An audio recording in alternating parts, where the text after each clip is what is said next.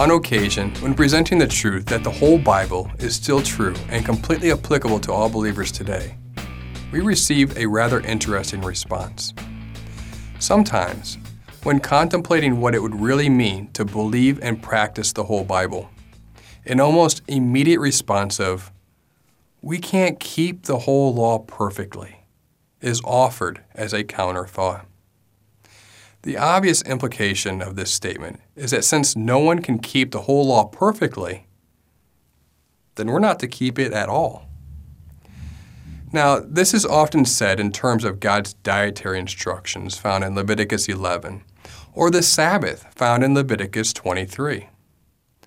Ironically, these are the easy commandments to keep, if not the easiest. But then have you ever asked someone if they have ever lied, or murdered, or lusted in their heart, and thus broke those commandments? Well, then now we have an issue. Because if we can't keep those, should we just throw up our hands and say, well, I shouldn't just keep those because I, I just can't? This whole idea stems from the fact that Jesus, his Hebrew name being Yeshua, kept God's law perfectly, which of course afforded us the means to salvation by grace and faith when he died on the cross. This is a very true statement. Yeshua did keep the law of God perfectly for us, but for two reasons. One, to afford us salvation, as we already mentioned. But number two, which is what a lot of people forget about and some do not consider, is that he came to show us the right way to keep the law of God, to be our light, to be our way to live, to show us the truth, and to be life. Does that sound familiar? John 14, 6. Yeshua said to him, I am the way, and the truth, and the life. No one comes to the Father but through me. In John chapter 12, I have come as light into the world, so that everyone who believes in me will not remain in darkness. Those are all terms for the Word of God, which is why Yeshua is called the Word of God. See Revelation 19:13. So, since we do not have to keep the law of God for salvation, which is good because we would all fail, but instead we should still keep it because keeping God's law means not sinning. 1 John 3 4. It means being a light, walking in the way, practicing His truth, and keeping the way of life. John 14 6. In other words, Yeshua did not come to do the law perfectly just so that we should no longer do the law at all. But he came to do the law perfectly, to be our example on how to keep the law of God, not our excuse not to.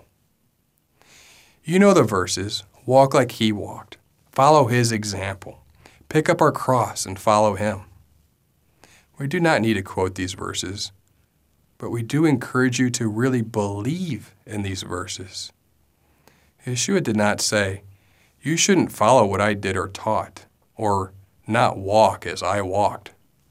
Obviously, we are to do those things, not because we can do the law of God better than Yeshua did and not for our salvation, but because they are perfect instructions and the way to live.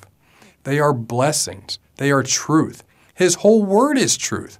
Who would not want to practice truth? Psalm 119, 142. Your righteousness is an everlasting righteousness, and your law, Torah, is truth. Are we then suggesting that just because Yeshua practiced the truth perfectly, that we should just ignore truth and walk contrary to it? Obviously not. So when we believe and practice the whole Word of God, just like Yeshua, our Messiah, we also become the light of the world, just like Yeshua said, Matthew 5. You are the light of the world. A city set on a hill cannot be hidden.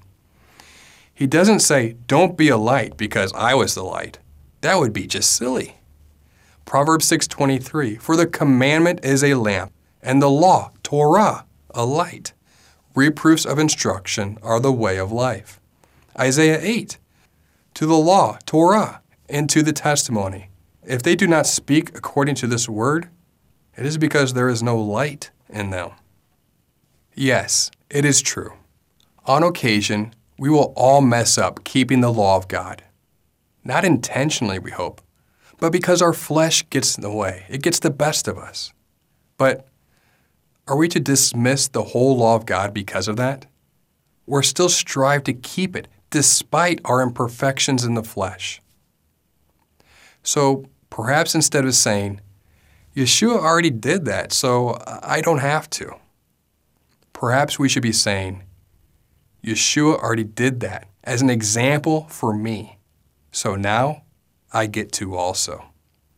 Just a thought.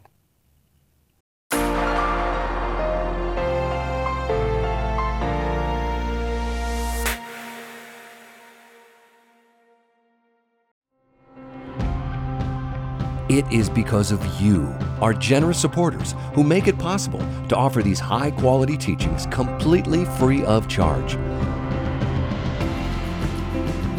If you feel led to support 119 Ministries so that we can continue this effort, please visit testeverything.net and click on the Support 119 tab. Learn how you can partner with us to take the whole Word of God to the nations.